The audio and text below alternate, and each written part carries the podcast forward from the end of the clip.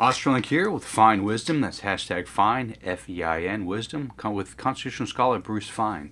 Bruce, it is May 20th, 2015. The House passed their version of the USA Freedom Act. The Patriot Act debate now moves to the Senate. The overall debate is whether 215, a provision within the Patriot Act, should be sunset June 1st, mm-hmm. I, I, believe it does. They're battling back and forth between the uh, surveillance hawks and the civil libertarians. As, a, as the battle moves to the Senate, Senator Rand Paul has said he will filibuster mm. the effort.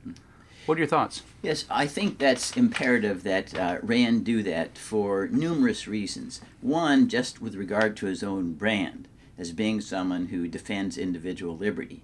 Uh, and the, the Fourth Amendment right uh, to be let alone is the core of, of individual liberty. Indeed, it was that uh, uh, privacy concern that was the spark of the American Revolution. Uh, which was provoked by these writs of assistance that empowered every petty British official to rummage through the colonists' homes and businesses searching for contraband or otherwise. And we need to understand that this opposition uh, to the bulk collection, the indiscriminate collection of telephony metadata on the entire population is not based upon the idea that you don't need to investigate crime or terrorism. Uh, but the Constitution provides that, yes, you can investigate, you need probable cause based upon particularized suspicion that an individual or evidence is relevant you know, to crime or, or terrorism.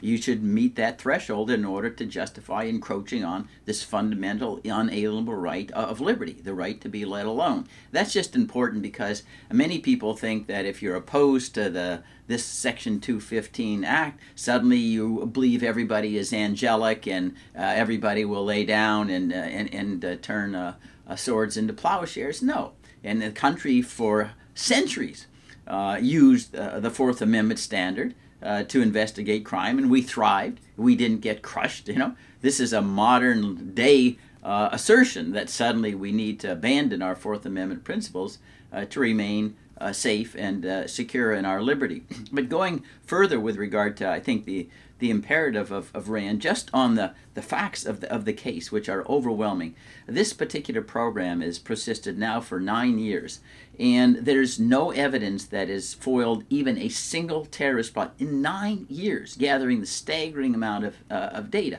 Part of that is because it is indiscriminate, so the NSA continues to build a bigger and bigger haystack looking for a needle. Well, when the haystack keeps getting bigger, you're going to have a more difficult time finding the needle. And that's exactly what has happened.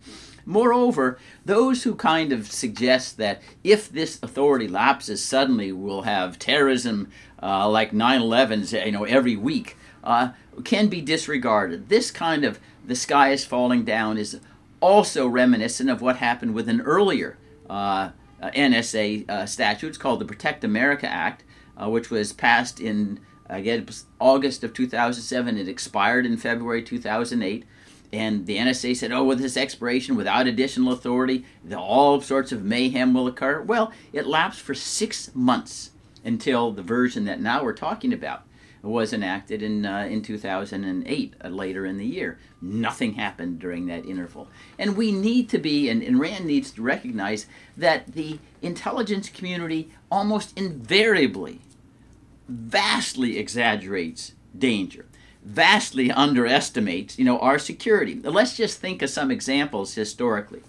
Remember there was the intelligence community that suggested that uh, you know the the Bay of Pigs uh, was was going to be essential to our safety and and and we would have all sorts of uh, rebellion against Fidel Castro. It was all wrong. There was nothing that happened with regard to the Cubans other than rallying behind Fidel Castro. The intelligence community got it all wrong. We spent almost a trillion dollars examining the Soviet Union and the Cold War, and all of the intelligence community got it wrong on the Berlin Wall.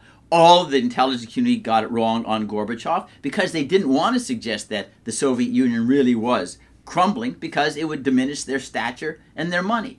Uh, the intelligence community did got it wrong with regard to an explosion in India's nuclear uh, uh, devices. I believe it was in 19, I think I don't know, 1998.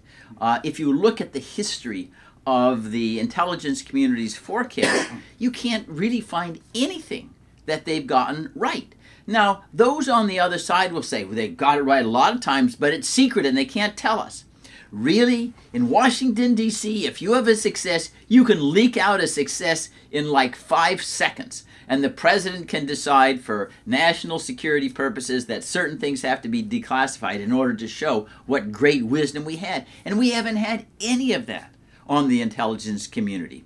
So I think we need uh, to to uh, disregard really all of this the fear mongering. We've had prior fear mongering that's been totally totally fallacious, uh, and we should go forward by. Uh, the filibuster preventing any extension of Section 215, restoring the Fourth Amendment as it's understood for two centuries, and that has kept us safe and has focused us on real threats uh, that can be undertaken pursuant to warrants or otherwise, and begin to recapture our liberty that is, you know, it's being crushed every day by more and more expansive government intrusions into our lives.